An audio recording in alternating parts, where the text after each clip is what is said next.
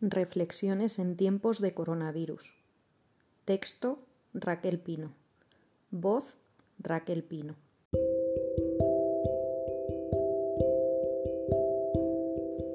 Miedo.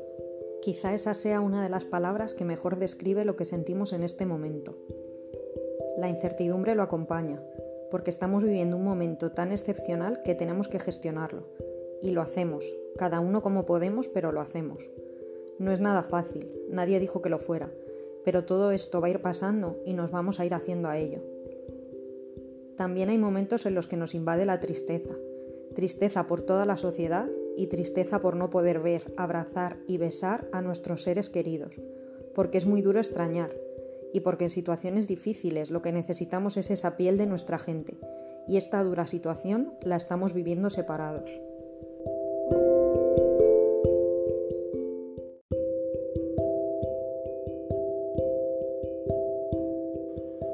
Nos surge la duda cuando pensamos cuándo recuperaremos la normalidad.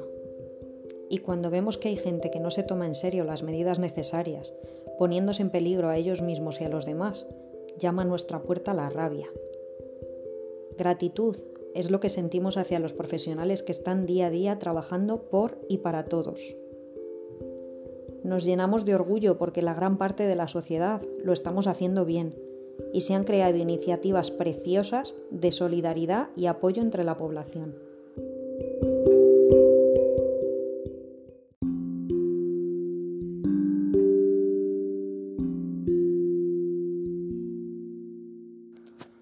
Todos los adultos hemos pasado y seguimos pasando por todos estos sentimientos, ¿verdad? Hemos tenido días, momentos en los que lo hemos llevado mejor y otros peor. Y nos está afectando. Es imposible que no lo haga nos ha cambiado la vida. Los adultos estamos sufriendo, claro, pero ¿y los niños? La respuesta es sí.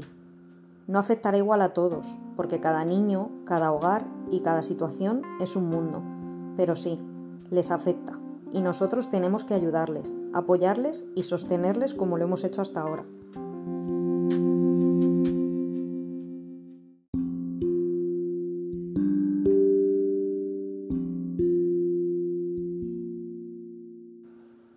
Los que iban a la escuela han dejado de ver a sus compañeros y a sus profes. Los que venían con madres de día han dejado de ver a sus hermanos de día y a su acompañante.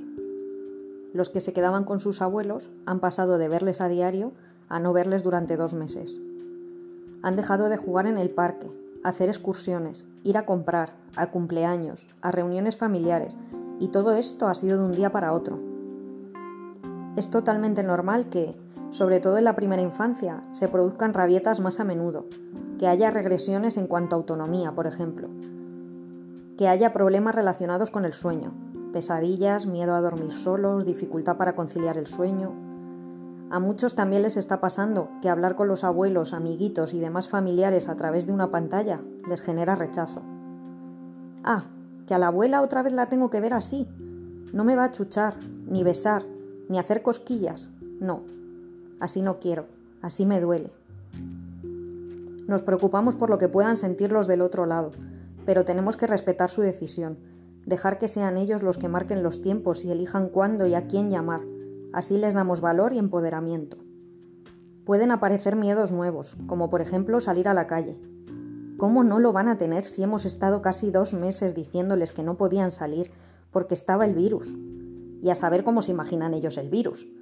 Puede ser desde un monstruo terrorífico y peludo hasta unas motas diminutas invisibles. Y aquí llegamos a la clave.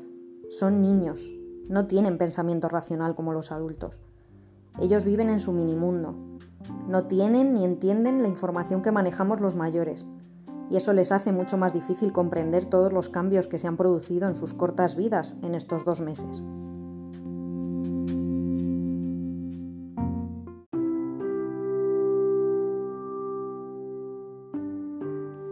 Siempre, y en este momento más aún, es muy importante trabajar con ellos la educación emocional, validar todos sus sentimientos, nombrarlos en voz alta, reconocerlos y darles herramientas para gestionarlos.